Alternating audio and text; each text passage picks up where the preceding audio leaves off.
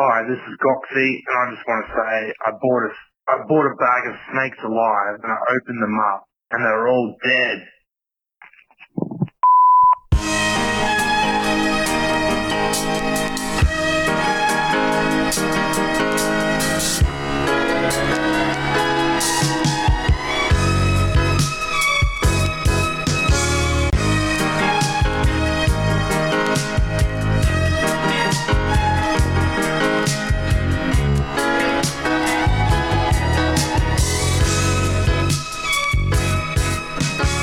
As catastrophic bushfires continue to rage across southeastern Australia, as property continues to burn, human and animal lives continue to be lost, and the Prime Minister is under constant partisan attack for simply trying to do his job in a crisis, one of the lessons being learned in the flames is that nature doesn't give a rat's about state borders, federal state responsibilities, and who does what at times like this.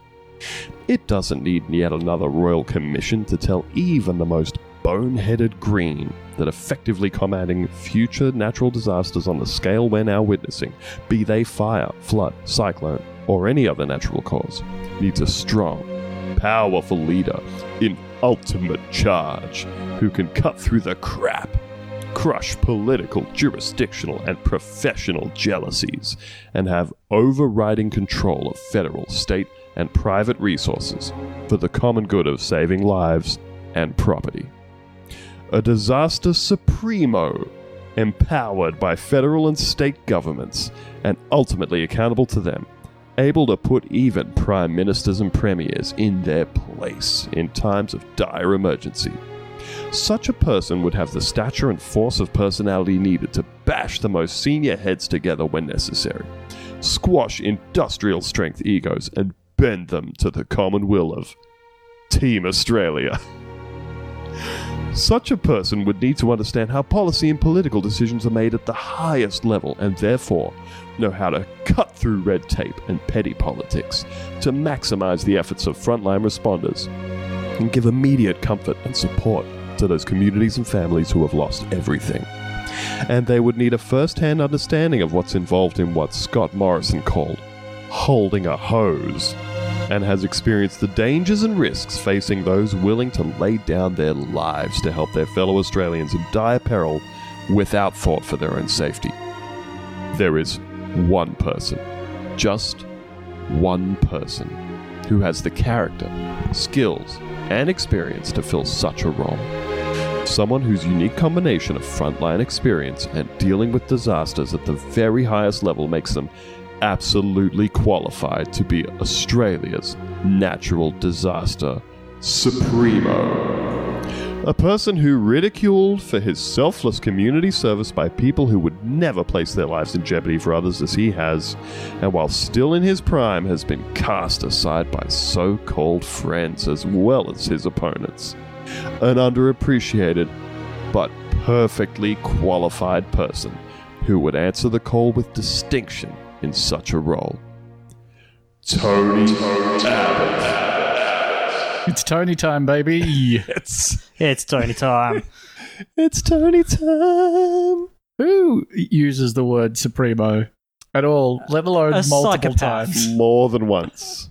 More than one So, instance. hi, Tony. I was just wondering if you would like to be um, supremo. oh, yeah, like like Il Jefe Supremo, you know, of disasters. We're looking Oh. for someone to rule us like dogs. Uh, Tony, could you could you rule us like dogs, perhaps? I'd like to order a um, a family sized natural disaster supremo. Thank you. Uh, that that was courtesy of our dear friend Terry Barnes at uh, Race Science Journal, The Spectator. Uh, here are some of his other. Just I, tell me if you can see a theme in the names of some of these articles. Honoring Abbott. At least Abbott stands for something. Tony Abbott, with thanks to the fallen warrior. Stuff the diversity warriors and say it loud, say it proud. Merry Christmas. Ah, Oh my goodness. Um, I gotta say, I, I have actually found myself saying to somebody at some point in the last couple of weeks. It was when we were watching the footage of Scott Morrison walking up to people and like grabbing their hand and forcing them to shake his hand and all that kind of stuff. I think some people even started to look and say, surely at least Tony Abbott would have stood there and listened to a person before immediately turning around and walking away. Mhm. I very much regret saying that to anybody because you really don't have to think back very far to remember just how absolutely like incomprehensibly inhuman Tony Abbott Yeah, where someone would say something to him and he would just zone out, like Start just a nodding. uh, yeah, yeah. white noise rising in volume, kind of shepherd's tone going on in his brain, while Yep. his eyes just look off into the middle distance. The person, like, Tony, Tony, Tony. I asked you Well, a question, Tony. Uh, We all Uh-huh. remember. We all remember that footage of Tony Abbott being asked about um, being over in Afghanistan. I want to say maybe Iraq, and being asked about uh, the death of a soldier, and and saying, "Yeah, shit happens." Um, and yeah, he got asked about that, and then just stood there completely Uh-huh, stationary, normal, except for his like a normal person would do, arms completely limp at his sides. looking ready to commit murder Mm-hmm. uh, for like a solid fifteen to twenty seconds of silence. And instead of just like, he could have gone, well, that quote's been taken out of context. I was attempting to commiserate with them. Maybe it didn't come off so well, but I was talking about how bad shit happens in life and that fucking Mhm. sucks. But instead, he just goes full lizard face, tongue sticking out a little bit from between his lips, eyes staring into the distance. Yep. But it is Tony time now. I think we can all It's Tony time. all agree the country is falling apart around us. Uh, Scott Morrison hated by uh, just about uh, everybody, I would say, and Yeah. Really the ground is is fertile. The pump has been primed. For a We're- Supremo. Yep, we're jacked off to the point, and now we need someone Right to lead us over. So just that one little extra stroke, Yep. And that's what gets you to Tony. Time. And then it's Tony time. then it's Tony time. Welcome to Bunta Vista, episode 131, I want to say. I feel like we have more uh, inexplicable things to explain this time than normal. Yeah, that's true. Uh, you may have heard in the cold open there, comedian Aaron Gocs calling into the Bunta Vista hotline to do the classic Dave Hughesy Hughes Snakes Alive bit, which I want to say is around 20 years old. Yeah, and I am going to go further and say we may actually have the only canonical recording of the bit because it's not on the internet. We've been trying. Lost to archives. Yep. And a We- lot of other people searched have through the trying. microfiche. Yep. It's not on there. Scott Ludlam used all of his powers to try and find it. He couldn't. couldn't happen.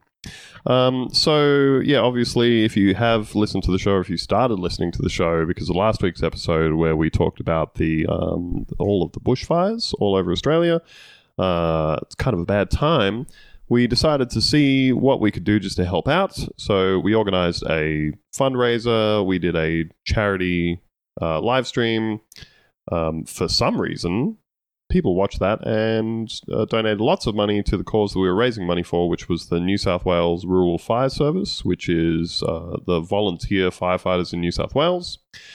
So uh, those are all people who do that job unpaid, um, except unlike in normal fire seasons, where what used to happen was uh, there would be a fire and people would go and uh, work to help put it out for like a day or two, and then they would just go back to their job.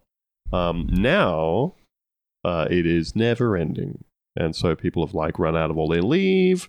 Um, the fires being so much more intense and polluting than they have been in the past means that I think a lot of their gear that apparently they have to raise the money for Yeah. themselves. They're out there doing sausage sizzles and all kind of stuff to try and raise money for appropriate like masks and to buy their own uniforms and all that sort of stuff. Um, so we tried to see what we could do to help just raise a bit of money for those guys to say thank you, uh, guys and girls, obviously.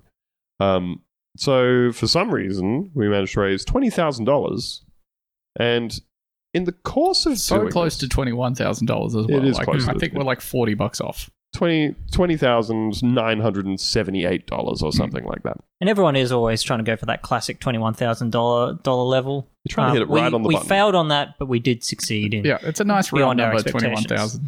Yeah. Um, so thank you prime so number, I much. believe. Yeah, I, I think so. Yeah. So massive thank you to um, everybody who watched the live stream, um, donated to the GoFundMe, all that kind of stuff. Um, we're very, very grateful for your help with a good cause. But something happened during the course of the fundraiser, which was um, someone that we've spoken about on the show before, Australian comedian Dave Hughesy Hughes, um, who has the classic Snakes Alive bit of comedy uh, that we have talked about before, and we started. I don't want to use the word harassing, but it's probably yeah. the most. But there Yeah, was a appropriate word. coordinated campaign of harassment that was started by us in the stream that we were doing. Yeah, I think it's sort of an inverse campaign of coordinated harassment because it's not multiple people harassing one person. It was me harassing multiple people. Right.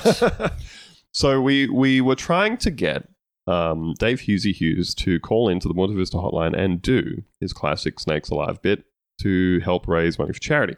Now we found it quite difficult to get hold of Hughesy in the early going. Hmm. And it could have been Um, very easy if we'd exercised some options that were available to us, but we But we declined to. We Yeah. respected the man's privacy. We did not do that. Um, but instead, Ben harassed a whole bunch of other people as well to see if they wanted to call in and do the Snakes Alive bit.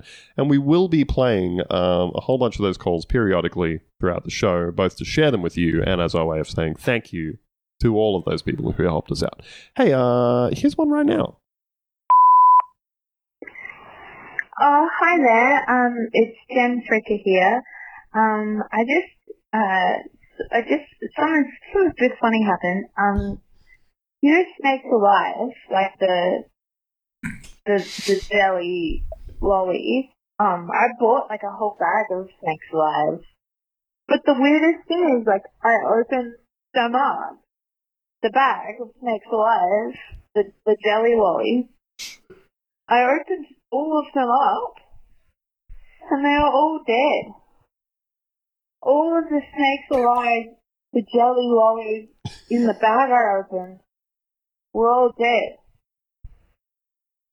All of them. all of them. That was uh, former Triple J host and stand up comedian Jen Fricker calling into the show. Thank you. I think one So of the much, Jen. things I enjoyed the most about this was uh, people's varying familiarity with the bit. Uh, their Mm-hmm.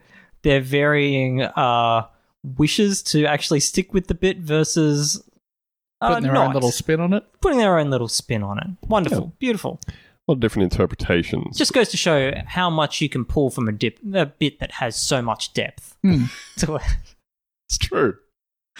You can It's pick funny because it's true. which part of the joke you like the best, which of the many. Twists and turns that Yeah. excites Mm-hmm. you the most. Yeah. Just really get stuck into it. Well, it was also interesting to see because it's my understanding that Ben sent um, Ben sent like just the sort of outline of the joke to people and Mm. asked if they would call in and, and do the bit if they weren't familiar with it. Well, some people certainly were familiar. well, and you could tell by which people did the full expanded version of the bit, and we will the be second pointing that out. of it. Yes, we'll Yeah. be pointing that out as we go. In saying that, I think maybe uh, I might have to issue an official apology of the show because when we first spoke about the Snakes Live bit, I didn't include the second half, and I said that's the entire bit. Ooh, And maybe it is the second half that really makes the joke. that makes it shine because you're making two puns on two different jellied snake confectionaries. Maybe I was a little harsh. Yeah. Okay. Is that curry not agreeing with you? What are you gonna No, look? that was a beer A little burp. There was no curry in that. Okay. Um, Well, I'm struggling. I can see that. Okay. You've also been struggling every waking minute of every day of your life, so you can probably just tell me when you're not struggling.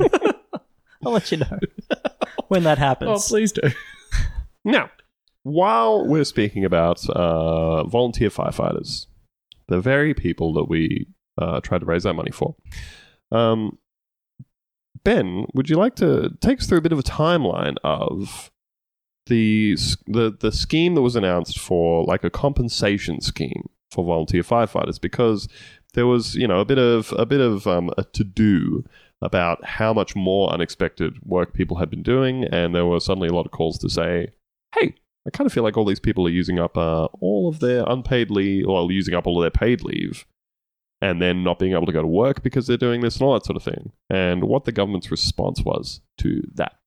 Right. Well, the initial response, and this is already after the fires had been going for substantially longer than they should have been, like longer than a normal fire season. So they started uh, around September in Queensland, and then uh, a few months later in uh, New South Wales and Victoria. But that these fires that people have been fighting had already been running for way longer than they normally do. We were getting to kind of a point where we were like, this is an exceptional circumstance. Having a purely volunteer, or not purely, but a largely volunteer firefighting service is maybe not going to be able to deal with this. Uh, so people started putting pressure on the government to maybe look at paying volunteers. Uh, and at the start of December, been going for a while. Prime Minister just comes out and flat out says no. So uh, this is from the Guardian, December tenth. Uh, the Prime Minister has rejected calls for more help for firefighters as New South Wales bushfire crisis is expected to worsen. Asked about concerns over how long the tens of thousands of volunteer firefighters, many who have been away from work for weeks now, were expected to continue without pay, Morrison said they want to be there. They love it. They love being there. They And love it. It's their hobby. I mean, you get what he's trying to say there, which is essentially these people are volunteering because they want to be part of their community and they want to help, which is a great thing about people that do this sort of thing. Well, I'll I will dispute that in the sense that that's what he's trying to say, so much as that's what he's trying to exploit. Because I Sure. think that there has Yeah. been a very specific, there's been a very specific narrative coming out of some conservative politicians, which is like, um, oh, it'd be an insult to try and pay these people because that like they like it, it makes me think of the Sydney Olympics thing, how tons of uh, the Sydney Olympics was was put like helped to be put together by volunteers, and it was like year of the volunteer and stuff, and it was this it was this big expression of like how how giving and communal the Australian spirit is and all this sort of stuff, and I feel like this from some conservative politicians has been an attempt to say, oh well if hey you're like by trying to pay people, you're taking away their right to be a volunteer and give to their communities. I hate when people give me money and that's a I right of mine that. I've lost when the I hate money when people goes into my bank compensate me account. for being away from my work for weeks to save people's lives. You know, And also, as we kind of talked about on the last bonus, um, if you pay volunteer firefighters, what's next? Paying everybody for their labor? mm-hmm. Surely that cannot stand. no, thank you. So that would involve us actually having a. Yeah, so I, I would I would just say that uh, the people that I've seen saying things about like the volunteer spirit and that sort of stuff, it's generally been coming from the most cynical corners of conservative politics, and I put Scott Morrison right up there on that front. Sure. Anyway, Yeah. Uh, the, the rest of that quote was uh, These fires have been going on for some months now. When I was speaking with the fire commissioner on the weekend out there, we have the mega fire at the moment. We were talking through the crew rotations. And the fact is, these crews, yes, they're tired, but they also want to be out there defending their communities. And so we do all we can to rotate the shift to give them those breaks. But in many cases, you've got to hold them back to make sure they get that rest. And I thank them all for what they're doing, particularly all those who support them. So that doesn't really say anything about anything other than we're taking them off the fire because they're working too much. And that's that problem solved forever.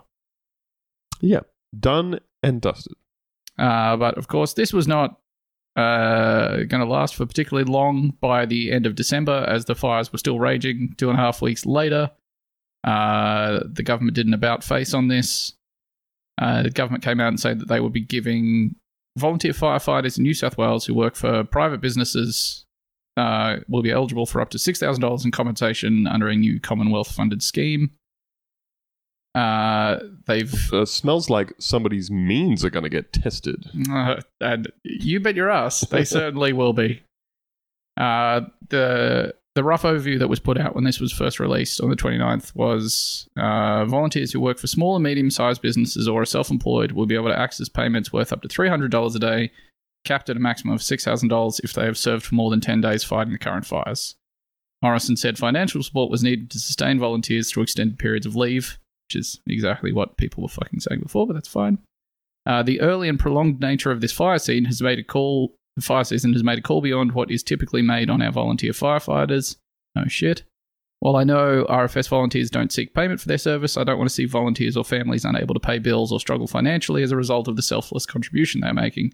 This is not about paying volunteers, it is about sustaining our volunteer efforts by protecting them from financial loss. Which are completely different things, apparently. Yeah, this is not about giving money to volunteers, it's about giving our volunteers money.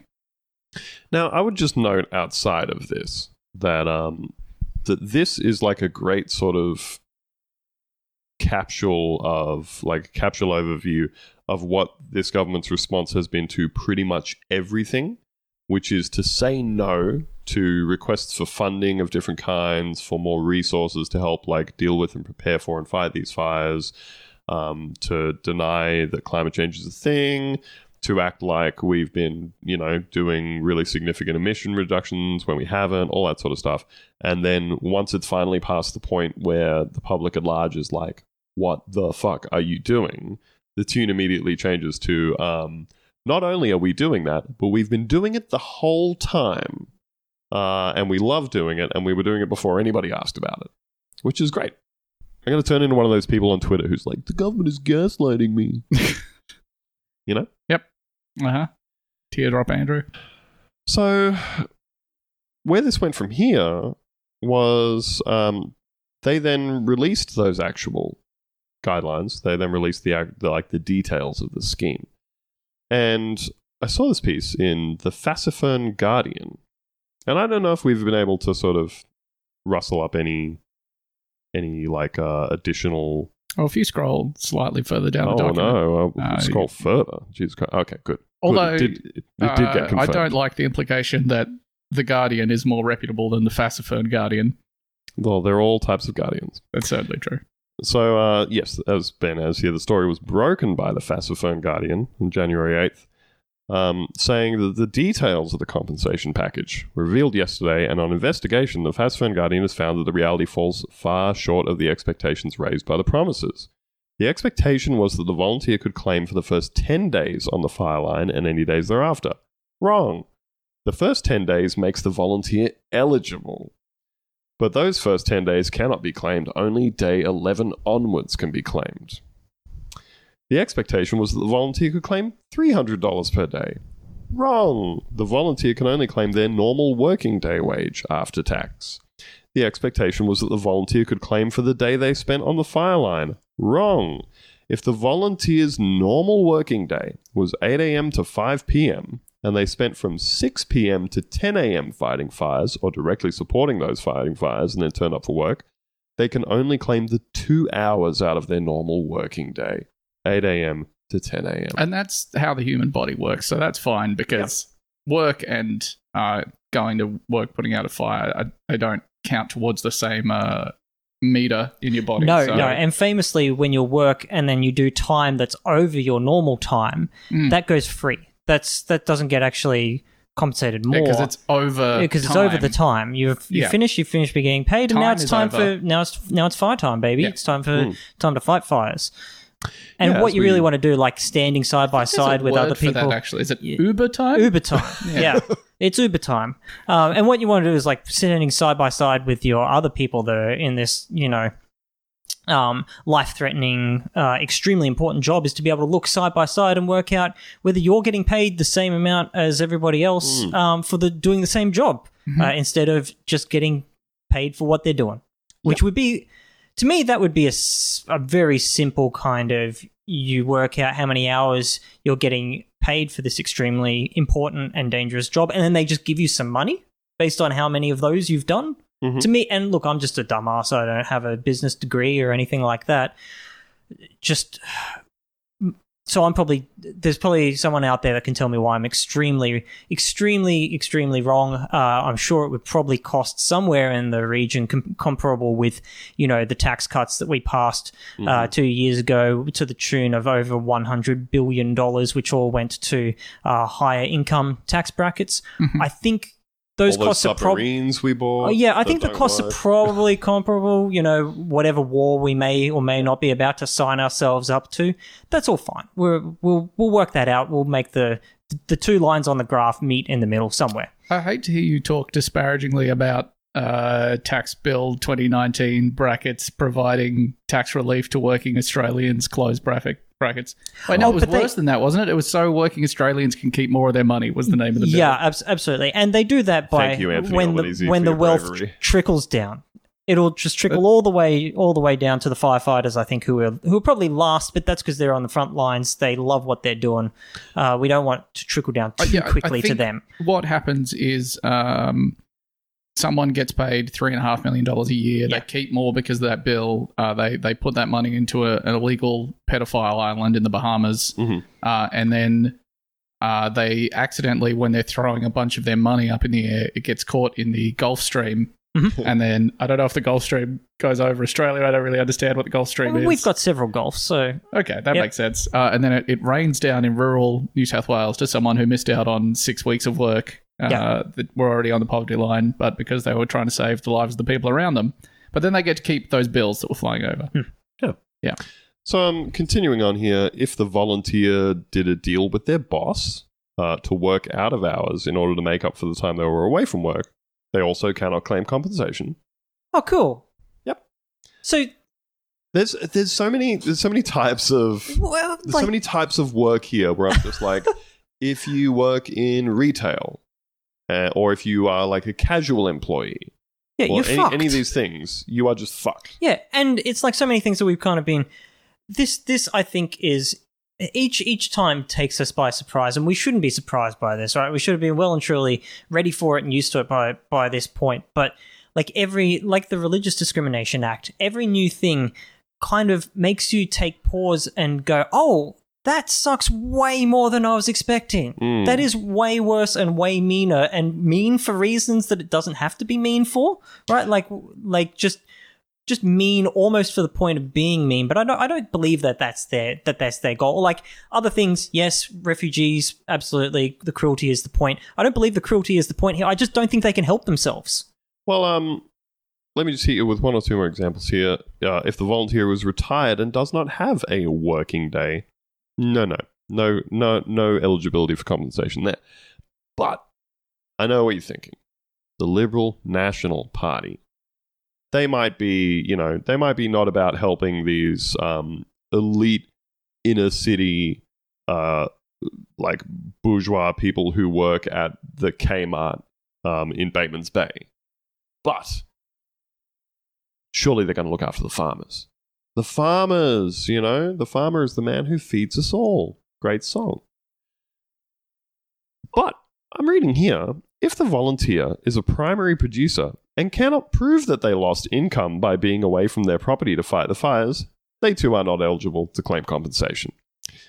The Fassifern is experiencing the worst drought on record. Many are not planting crops due to lack of water. Many have had to sell the majority or all of their herd due to lack of feed and water, and many simply do not have an income, and so they too will not be eligible to claim compensation. Right. So worse for the people that are already doing it worse.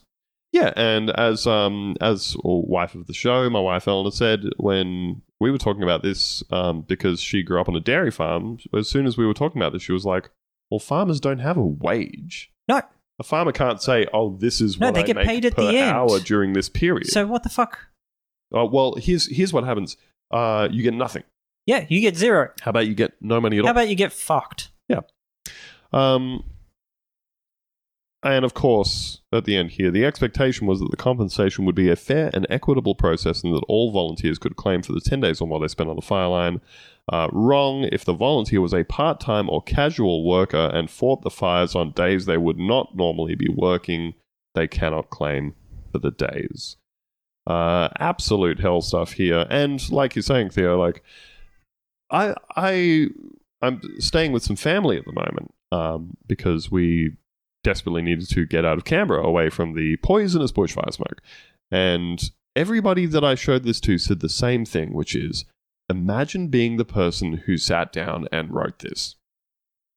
Imagine being the person who got tasked by the Prime Minister's office to say, oh no, we're getting absolutely rinsed on our refusal to pay any form of compensation here. Yeah. Um, so do a thing that says that we are going to compensate people, but dear God, make sure that like as few people as possible. Yeah, we talked about this way before we were even talking about the the compensation stuff, right? Where um they they just announced a surplus for the first time in in you know many years, and um I I was saying like like so many other people just just throw money at the problem. It's the the amounts of money that we're talking about to pay people uh, who are widely and almost universally regarded as heroes is is minuscule when you compare it against you know the various other things that we're doing. Just just throw money at the problem, and you will have a, a PR um, you know, heaven that just continues for for years. And like you said, Andrew, instead there's some sort of uh, horrible weasel with half of their skin falling off, sitting in some office somewhere, working out how to means test being Got- paid gotta make for sure, firefighters. Gotta make sure people aren't taking advantage of it. But hey, before we continue on, Hi guys, this is Demi Lardner, and I just uh, I just wanted to call to say um I bought a packet of snakes alive the other day, and um I opened it up and they're all dead.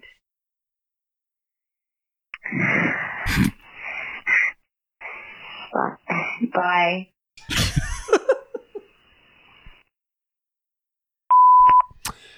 friend of the show and stand-up comedian uh, Demi Lardner I think calling in there. maybe to complete the that voicemail cinematic universe, we should maybe play the Tom Walker one straight Oh, okay. afterwards. Here we go. Hi guys, this is Tom Walker. Uh, I am calling up with an issue that I've had, uh, which is that I recently, and you're not going to believe this, I recently uh, bought myself a packet of Snakes Alive, the confectionery. But when I opened it up, they were all dead. I mean, every one of these darn things is dead. I mean, if we'd had holes in there, maybe they'd become killer pythons eventually. But who's to say now? All that lost potential. Oh, it really makes you think. anyway, if you guys have any tips, I would love to hear back. Uh, thanks so much. Uh, the packet of snakes alive was all dead. Wonderful rendition, but I think for me, the my favorite detail is absolutely Demi cackling like a goblin in the background. Clearly from one room over. Beautiful stuff. Hey, you know how we spent fifty billion dollars um, to make twelve submarines? Oh boy, do I! Yeah. What if we got one less submarine? Oh, I think you mean one fewer submarine. Um, Checkmate. No, I meant what I fucking said. I'm going to kill you. Ben, I put it to you that we simply cannot do with um, that number of submarines. I don't know what the number of submarines we have is. One less than that would kill us all. Godzilla is going to be swimming towards Australia, and they'll be like, "Perfect. All it will take is twelve attack submarines." As soon as, as soon as like Godzilla's reading the paper, right? Australia announces one fewer submarine. Uh, and he immediately he just folds up the paper, slaps it down on the kitchen table, Takes his reading stands, glasses off. stands right up, pushes his chair back. Mrs. Godzilla is like, "Where are you going, honey?" And he's like, "Don't have time. I don't have time to talk about this." He hops the Monster gotta get to Island perimeter early. fence. He heads right. straight for Darwin. Straight for Darwin. Uh, and they'll deserve it. Let's be frank. Yeah. You want to pay these uh, vol- volunteer? Let me remind you with that word. You want to pay these volunteer firefighters and leave us pretty much defenseless. You know. Uh, so this story from the Fastophone Guardian was confirmed by the other smaller Guardian, The regular Guardian, Vanilla Guardian, default Guardian. Guardian Classic. Yeah. it was confirmed by Guardian Classic on January the 10th. Uh, they did say that the payments only kick in after a volunteer has spent 10 days in total on the fireground and only pays for the loss of income in the days which follow. A spokesman for Natural Disaster Response Minister David Littleproud, um, a man with just a silly name, and one that's begging for everybody to make extremely, like, just generic jokes. It's him and uh, Ian Goodenough. yeah. Uh, they're Little- both fucked. little proud and good enough. My goodness. Uh, they defended the threshold, saying, quote, the 10 days volunteering is a qualifying period. Love to qualify for things. For the government's reimbursement for volunteer firefighters, this is a sensible period of volunteering before being eligible for the reimbursement. You wouldn't want to be insensible. Insensible. Insensible. Uh, the RFSA also defended it, saying the majority of volunteers are happy putting their time in and they haven't heard many complaints about people really suffering, although a few people have said that they'll be applying for the scheme. Um, so, yeah, they did confirm that the compensation payments cover only the hours of work lost. For instance, someone who misses a 9 a.m. to 5 p.m. workday to fight a fire until 11 p.m. will only be paid for eight hours' work. So that person can just go and eat shit, you know? And that's cool. It's very cool. That's what's it. cool. Um, self employed farmers have also balked at the scheme, querying how they can prove lost income. Uh, quote, the real problem is that even in a good season, and we're in the worst season this area has ever experienced, we don't have a regular workday income, Burnett Creek grazier Glenn Fearby told the Fast Phone Guardian, which first reported the restrictions.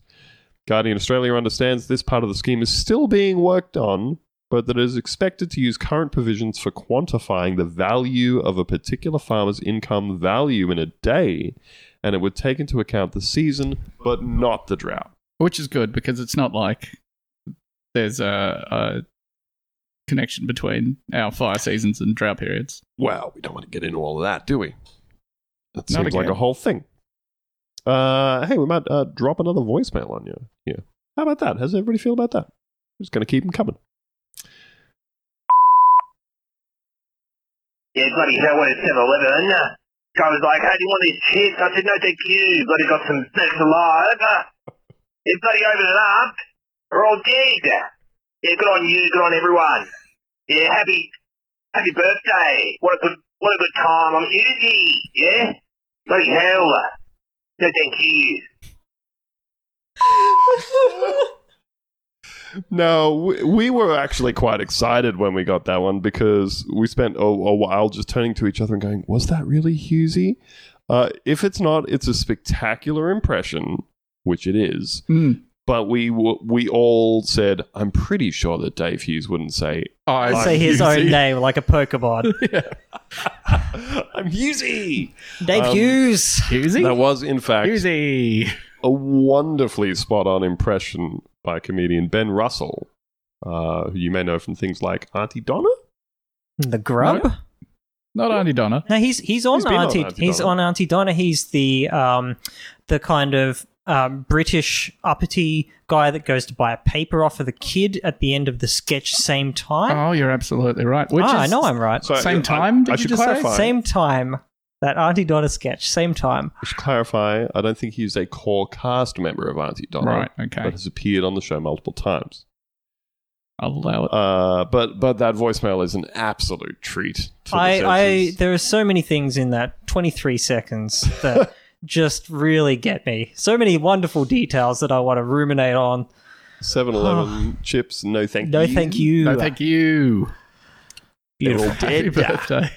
Uh, It's please su- it's such listen a to good the grub. Uh, also, watch the Hot Dad production video Aussie Trash and Treasure, Oh, it's so good. It's such a good skit. and just Ben Russell's character, just that like real.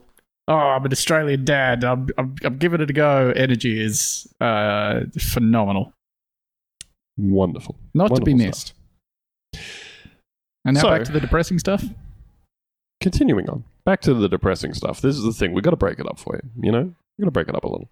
Um, so there was another piece in the Fast Phone Guardian where they spoke to farmers about These how the are compensation busy. scheme... I know. This is a busy guardian. They've been all over it. Um, I'm wondering if they'll they'll get official like Guardian affiliation after this, or Yeah, yeah. Well, you start off, I think, as a franchise of the Guardian, Then and then Fast Phone work, your, Guardian UK, work your way up. Fast Phone Guardian Australia. Yes. Yeah. Yep. Yep. Um, you are an apprentice Guardian up to some point. You get your full qualification. They give you your badge and your gun, uh, and then you're good to go. Really, guarding stuff. So here's a here's a little quote from this piece about them speaking to farmers about how the compensation scheme will not work for them. Uh, when Glenn first heard that volunteer rural firefighters might get some compensation for fighting fires, he remembers thinking it was a bit silly. Uh, he says, My family has always fought fires here. My dad, my granddad, we did it because it threatened our property or it threatened other properties in the district. We helped others when they needed it, and they helped us when we needed it. It's the nature of volunteer rural firefighters, he says. If we don't stop it in this area, it would just keep burning through neighbouring districts. But this fire season, it was different. In the end, the fire that started above Burnett's Creek on October 17 took a long time to stop. In some places, we were able to redirect it away from private property where it would have burnt out the last of the little feed there was left for cattle. We'd hold it on for a fire break. Uh, we'd hold it on a fire break for a while, but then it wouldn't break out again.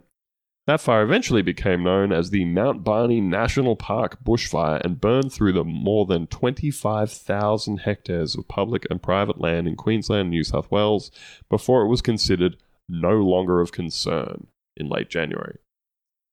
It sounds pretty concerning. Late December, I'd say probably, because late January hasn't happened yet. Well, you know, po body's nerfic. You don't have to be crazy to work here. It absolutely helps. but we that. won't support. Oh, okay. And you can't be. Get out of here. Uh, you don't have to be crazy to work here, but uh, if you do, we will offer mental health support. hmm We will um, try to steal some of your medication, maybe. We'll take it. What do you got? we'll take it. Hey, uh, check this out. Hi, it's Wil Anderson, and when I was working with Dave Hughes on The Glass House, I distinctly remember one day I bought a packet of snakes alive, but I opened them up and they were all dead. Anyway, in retrospect, I think I should have put air holes in the bag so they could have grown up to be killer pythons. The end. Beautiful. I would say that one is particularly special because I think he mi- might be one of the few people who would have maybe actually heard that bit in person. Seen the bit in Yeah. real life. Yeah. That is true. That is very true. And he was on the TV. He's still on the TV. He's very Oh. much still on the TV. Uh, that was, of course, stand-up comedian uh, Wil Anderson. You may recognize him from The Gruen Transfer, a show that is on TV, Hmm, haven't seen it. uh, and podcast Tofop. hmm What's that? What's that acronym for, Ben? 30 odd foot of podcast. Thirty odd foot of podcasts. That's true. He's also Um, got another one called Two Guys, One Cup. Hmm And I think he has another one called Wilosophy. Okay. I thought that hey, was one of his some podcasts specials, for the sure it rest of us. No, one we've is- got one, We've got one. We're fine. We're good. yeah, well, I don't if want you need a one. podcast, contact Wil Anderson. He'll give you one of Can I his that he's not using anymore. I want one Still podcast, good. please. Give you one of one of his many. Well, you lose decommissioned one third of the value of a podcast as soon as it. as soon as you take it off the as soon as showroom take floor. off the show floor. So You know how it you just go makes to good sense. you know you go to Jay Leno's house and he's like, "Here's my here's my 600 uh, vintage cars or Yeah. whatever." That's that's Wil Anderson's house. That is Just with he takes you podcasts. through his Yeah, I big barely warehouse have time podcasts. to take these guys for a run like Yeah, ever. know. You wouldn't believe how much it costs just to get someone to come through and keep all the dust off these podcasts. You know. So, um, depressing stuff, and something that I have been finding interesting about all of this bushfire type business and the government's response to it, uh, particularly the government's like lack of response to requests for funding for various things, is that it's produced all of these like perfect little encapsulations of people being able to put two news stories side by side. Um, so one of them, you know, in this case, you could say one of them, uh, one would be the quote from Scott Morrison saying, "Oh no, we don't need to pay firefighters, and nobody wants it, and nobody's asking." Uh, followed almost immediately by him saying, "Oh yes, we're we're giving money to people, and we've been working on it for ages. In the three days since I said we're definitely not doing it." Yeah, and every single time there's like some journalist on Twitter that was like, I asked him three hours ago about this, and they said the government wasn't getting involved. Like every case. Um, another example I saw this week was uh, somebody, it might have been friend of the show, Benjamin Law, maybe, um, had put two things side by side. One of which was, um, one of which was uh, a, a government minister or somebody saying, "Oh, Food Bank is doing a great job, and they're donating all of this food to people." Oh, Um, they absolutely direct- cut food bank. direct your donations was- to Food yeah. Bank, and then the next one was a story from like six months ago of the government cutting three hundred thousand dollars from the yearly uh, yearly budget that they give to Food Bank, um, along with a quote from somebody saying. We don't even know why they're doing this. Like, it's going to make more people homeless and all this kind of stuff. And they also had the pivot on that one, which was after getting dragged on that, they like Scott Morrison did a press conference where he said, "We are increasing funding to Food Bank and some of these other groups so that they can help in this time of need." And what they meant by increasing funding was uh, just putting back the money that they had slashed out of the budget the Oh, previous year. They said, "Oh, we've you know increased increased their budget by seventy five thousand dollars each year over the next four years or whatever, and that equals out to exactly the amount of money that they cut from them six months ago. So they didn't give them more money; all they did was give back what they took away." Um, Well, you know, when you take 20 bucks from your mate's wallet to go and buy KFC at like 2 a.m., mhm. and then uh, one week later you give them $15 back and say, thanks so much, mate. Uh, no need to thank me. all. You're very You're welcome. very welcome. Uh, you're so welcome. So, um, you know, to, to take a little turn away from that, should we maybe have something slightly more fun? You know? Is it another voicemail? Uh, it could be, but maybe instead, are we going to pivot to an edition of Nature Corner? Country roads, take me home to the place I belong. Winter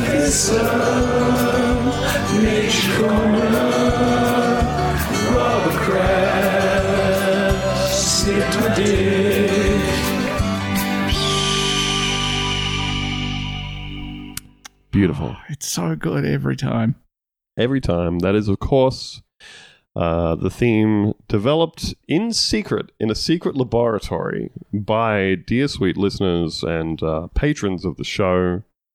Um, if you become a patron of the show, you too will be able to frequent the Discord server where they cook up this type of scheme. Yeah, Yeah, they're you can always give doing us- gang vocals for stuff that you'll Yes. get roped into. So Would you like to pay money to us and then give us free content that we use on our show that we uh, were supposed to produce ourselves, but then didn't because um, Uh, they're volunteers. on. They want to be doing. they want to be They doing wanna it. be That's making right. it. It's also not uh, a secret lab if it includes everybody in the world except Theo. Hmm. That's just putting Theo in his own little crate. Uh, only allowing him to emerge once the surprise is ready. It's a big lab. It's a big lab. So, what do you got for Nature Corner this week, Ben? Well, you know how we're on the precipice of um, a war with Iran. Uh, know it. I love it. Okay. I, don't, I don't really. You just got to try and sound positive about something. Uh, yeah, you're absolutely right. And And this just is the thing that you should try. And, And just a peek behind the curtain here, we are all sitting for the first time, uh, three of us in one room, and it is so much more fun to to actually see Andrew with his shit-eating grin as he says these things. A constant joy. surprising you can talk with all that shit in your mouth. Oh, my big happy face and all my brown teeth. Disgusting. Anyway, we're going to war with Iran, uh, and reputable news site. Which I mean, you guys probably all have this like as your default homepage for your Uh-huh. Chromes or your Firefoxes or whatever. Because I know that every day that I wake up, first I got to have my cup of coffee. Uh-huh. You know that about me. And then I got to read my military.com. Uh, if you're not familiar with military.com, I'll read their little blurb about themselves uh, for you. Mhm. Whether you're thinking of joining the military, looking for fitness and basic training tips, or keeping up with military life and benefits, military.com has you covered. hold on, hold on. I can't. Even, I can't even let you go any further than that. Keeping up with military life Life and, and benefits. benefits. So that's not just being in the military, having a military life, getting all of the the benefits of the military bestowed upon you, um, health, fitness, PTSD, etc. Mhm. It's just keeping up with Military other life and people's benefits. military life and benefits. Yeah. Well, I mean, it could be my military life and benefits. I need to know if I should buy the F thirty five now or wait for the Block Four B with Yeah, all well- the improvements. And no Wait- one's going to tell till me they- except military.com. Wait till they take the decapitator out of the F thirty five. Yeah, look, that is a. don't want to buy just yet until they get all the issues out. It's like VR. Yeah. VR Yeah, yeah, could Uh, punt you through, You want to get an Class. Oculus 12. yeah, the Yeah. one that doesn't suffocate you. Yeah. Yep. Uh, so they published an article with a headline along lines of Russia, no, sorry, Iran may have communist killer dolphins, uh, which was not some original reporting on their behalf. This is them rehashing an article from the year 2000. Don't know if you can, 20 years ago. Cast my mind back. Now, is there any the- songs that might help us lead into the year 2000? Would you like them to be anthemic? Oh, that's good as well. I was thinking the Conan bit in the year 2000. But I'm also open to some Silverchair. You, you would be, wouldn't you? Look at Fuck you. you. There's good. No, I like Silverchair. I'm not- Frogstomp, what a great Well- album. Oh, we're not here to discuss Hmm. the merits of Okay. Silverchair. All right. Well, look, we'll, we'll work this out. All right, this is an article from the BBC for the year 2000. You can use whatever song about either 1999 or 2000 that you want to use as a touch point for this. But Iran buys kamikaze dolphins. The- sorry, just just hit me with that one more time. Iran, or depending on if you're uh, American, Iran Iran. Yep. So far away. Well, it's that's the only thing that makes that joke make sense for them, isn't it? Their, their willful butchering of all names. Iraq, uh, Iran buys kamikaze dolphins. And I was looking at this article, I'm like, oh, I'll snip out all the funny bits. Mhm. Oh, it's all of it, baby. Uh, strap yourself in for this. Uh-huh. Close your eyes. oh. God. Close just- your eyes. Unless you're driving the car, and then get Or someone about else to to, step hold off the the steering train. wheel and close your eyes. yes, fold your arms across your chest. Yep. Into your If it's palace. just you in the car, just steer with your knees. Ideally, if you could lean, uh, lie down in a sensory deprivation tank, you want only the sound of this article to be going into your brain. Yep. I love this opening sentence so much. Dolphins trained to kill for the Soviet Navy have been sold to Iran. But what will that, but what they will do in the Persian Gulf is a mystery. Well, probably Ah, kill, What right? a beautiful mystery. It's- Life is a beautiful mystery. Um, dolphins and other aquatic mammals were trained by Russian ex- experts to attack warships and enemy frogmen, which is cooler than it sounds. Uh, but when funding for the project ceased, many were moved to a private dolphinarium to perform for tourists. oh my god. my private dolphinarium. Oh boy. I have my public dolphinarium and my private dolphinarium. Not just any schmuck can come into my private dolphinarium. that is a wonderful turn of phrase. Their chief trainer, both in military and civilian life, was Boris Zhurid, who began his career as a submariner before graduating from a medical academy. So he's done a lot. What a life. Well, would love to share some drinks with former uh, submariner and trainer of killer dolphins, Boris. Uh, earlier this month, he sold the entire collection to Iran because he could no longer afford to feed it. If I were a sadist, then I could have remained in Sevastopol, Mr. Zhurid told the Russian new- newspaper. Oh, God. Oh, go on, give it a go. Komsomolskaya Pravda? Yeah, it sounds good to me. Uh, but I cannot bear to see my animals starve. We're out of medicine, which costs thousands of dollars, and have no more fish or food supplements. Uh, Sevastopol based journalist Arkady Volondin told the BBC that the biggest problem came during the winter period when there were no tourists. In total, 27 animals, including walruses, sea lions, seals, and a white beluga whale, were loaded with the dolphins into a Russian transport aircraft for the journey from Oh Sevastopol. my god.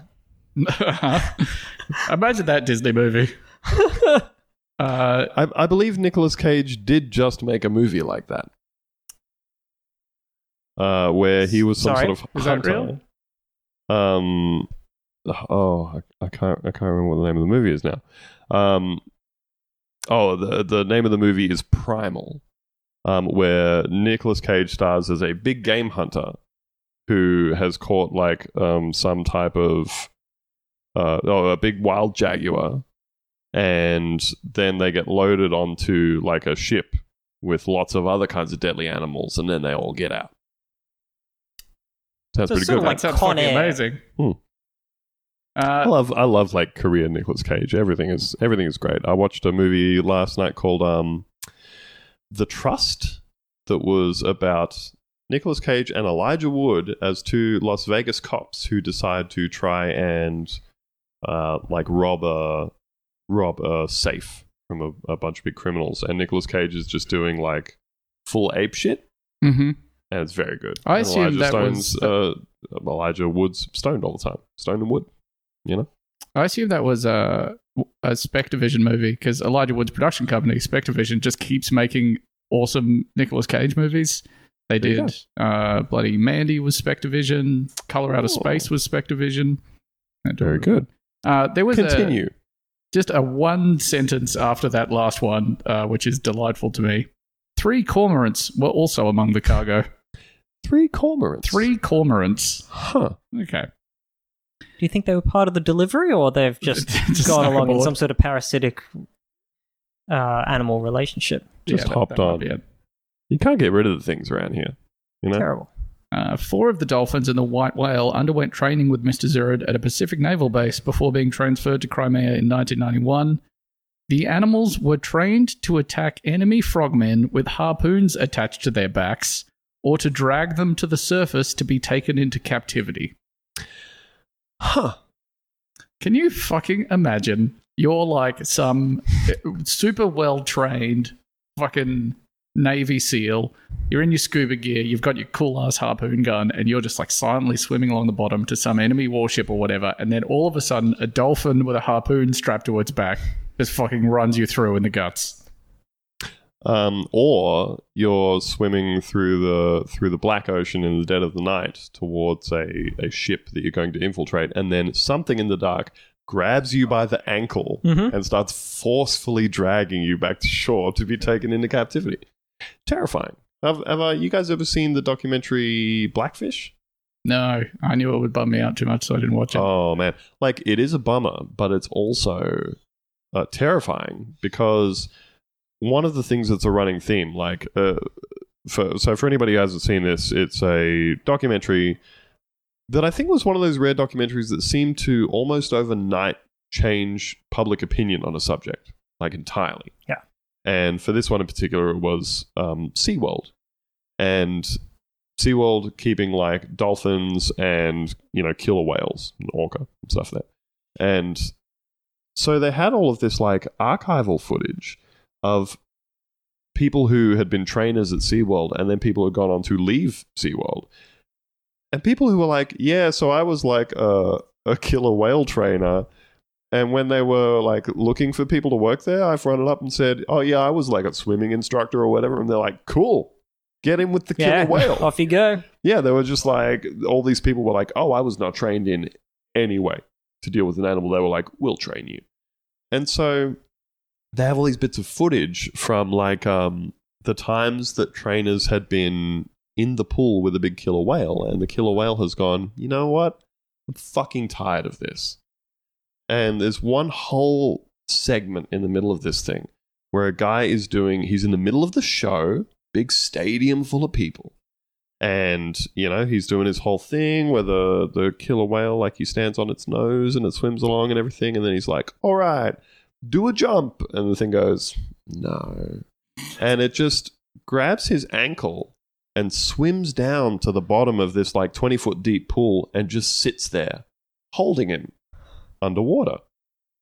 And then after like 30 seconds to a minute it lets him go and he swims back to the top and like gasps for two or three breaths and it goes "Yum," and grabs his ankle again and drags him back down to the bottom of this 20 foot deep pool and so it like they've only got the footage because someone in the crowd is videotaping it and you can hear everybody in the crowd going is this what is happening right now Jesus Christ. the. SeaWorld people are like, it's okay, everybody. and this continues to go on for like 10, 15, 20 minutes of the killer whale just letting him go. And he comes up and he gets a few breaths in and it goes, all right, down you go again. Um, and eventually the guy manages to get out of the pool with his broken ankle because of how many times the killer whale's been grabbing him by it.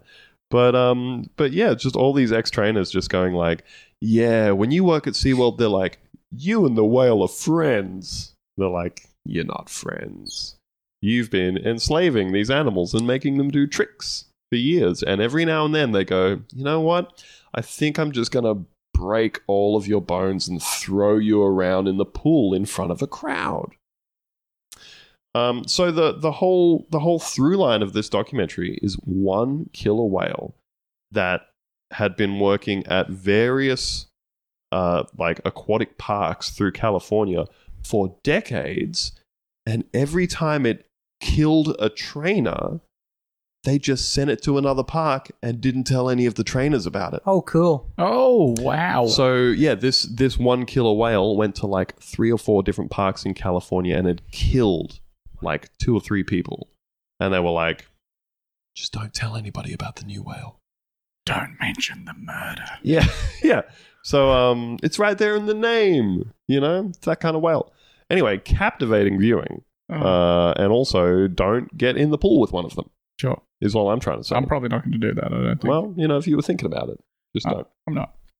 Uh, they could also undertake kamikaze strikes against enemy shipping, against enemy shipping carrying mines that would explode a ship on contact with its hull. The Dolphins could allegedly distinguish between foreign and Soviet submarines by the sound of their propeller. Terrifying.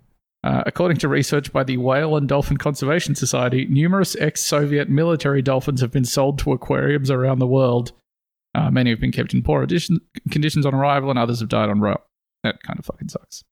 Uh, It's safe to say the whole thing sucks. I mean, yeah, but yeah. Do you think when, when they say kamikaze, right? Um, when I think of the the concept of kamikaze, the, you know, it's all the guys who would yell "banzai" as they consciously did the going to their deaths thing. Uh, kamikaze sort of implies to me that the dolphin is aware that it is also going to explode when this thing happens. Yeah, in- instead of a thing that's been trained to go like a dog would towards a ball, Yeah. but also the dog has a sea mine strapped to the back of them. Yeah, Uh, go over there. and there. don't do that. I'm just Go over there and boop it with the stick on your back, give just it- like you do in yeah, the pool, and then give you it get a fish. Snoot a little boot with the uh, Yeah. with that mine on your back. Mm. Yeah. Anyway, I'm not, uh, you know, Ben, I'm not accusing you of misattributing uh, intention to the dolphin. for dolphin. sure, certainly. It's military.com that I have I have issues with. Uh, it goes on. Um, Komsomolskaya Pravda points out that Mr. Zhurid's research was primarily of a military nature and describes the dolphins as, quote, mercenaries. In essence, Iran has bought our former secret weapon from Ukraine on the cheap, the Russian newspaper wrote.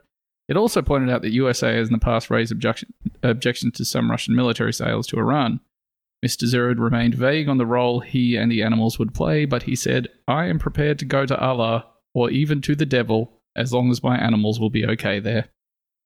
Wow, that's beautiful. That is beautiful. Man loves his animals. Well, uh, there you have it, folks. That is about all we have time for this week. Um, so, as everybody knows, uh, this is an independent show. We don't like any of that advertising jazz. Who the hell does? So, if you would like to support the show and also get an extra episode every week as you do, you can head on over to patreon.com slash Bunta Vista. Slap down your $5 a month and get yourself, um, you know, some extra episodes. Help us out, support the show. Uh, if you would like to write into the show, ask a question, uh, state a grievance of some kind, uh, you can write into mailbag at buntavista.com. Um, if you would like to call into the show and leave a message for us, uh, it doesn't have to be Dave Hughes' Snakes Alive bit, um, though it can be if you want it to. Um, Australian listeners can call in on 1 800 317 515, and US listeners can call in on 732 876 3446. Here's someone who did call in on the American line and leave a message for us. This is Paul F. Tompkins. I bought a bag of snakes alive, but when I opened them up, they were all dead. There's comedian Paul F. Tompkins calling in there and doing the classic Dave Hughesy Hughes bit. about snakes being Paul. alive. P. And we're definitely on a first name basis now Yeah, with famous yeah, yeah. comedian Yeah, Paul F. Paul. Tompkins. Yeah. Us and Paulie. Yeah. Paulie. Uh, very nice of him to do that and help us out. Uh, we also had calls from uh, singer Patience from the band The Greats. Thank you, patience. Um, former Australian Green Senator Scott Ludlam called in, left a message. I feel like maybe we should play that one just because of how physically pained he sounds doing it. Yeah, okay, here we go. Uh, my name is Scott Ludlam, against my will. I opened a bag of snakes alive the other day, and they're all dead. Is that it? I think that's it. Wonderful. Ah, I like That that, is he, it, does, Scott. he does try to do the intonation a little bit. They're all Mhm. dead. Uh, but yes, uh, claiming to be calling in against his will. Uh, and of course, we also had some messages from enemy of the show, Marvin, um, Bonerman Incorporated, and friend of the show uh, and editor of Business Insider, J.R. Hennessy. So we're going to leave you with the call that we finally got And this is what helped to push us over that $20,000 mark. We cannot thank the man enough for finally giving to us the one known recording in the world of Dave Hughes's Snakes Alive bit. The man himself, Dave Hughes. Thanks for listening, everybody, and we will see you next week. It's uh, Dave Hughes here, and I'd like to say I bought a bag of snakes alive and I opened up, and they're all dead. They must have suffocated in the bag. I should have put some air holes in there so they could have grown up to be killer pythons. Thank you. You've been a great crowd.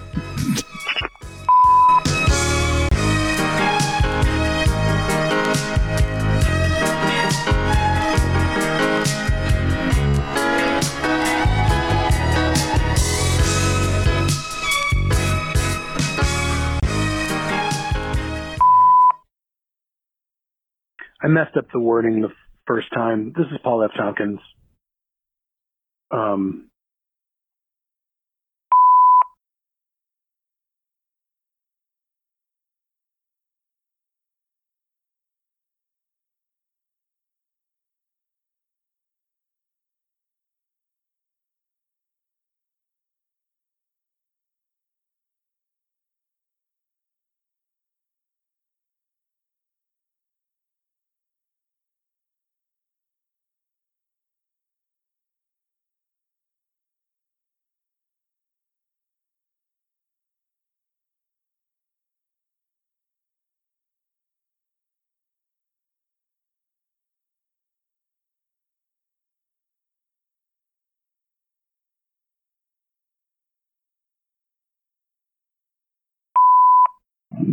Oh, um, hey, it's uh, Dave. So, um, I bought a packet of snakes alive the other day, and um, I opened them up, and uh, oh yeah, bitches, countries of the world.